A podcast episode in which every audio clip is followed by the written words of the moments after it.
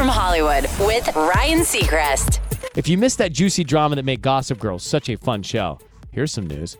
The show that made Blake Lively a star is getting a reboot eight years after it said goodbye. This go round is going to center around a whole new group of characters and will highlight how much social media has changed the lives of teenagers, while new actors will be cast in the coming months. One familiar face, or at least familiar voice, is set to return. Kristen Bell will narrate the show.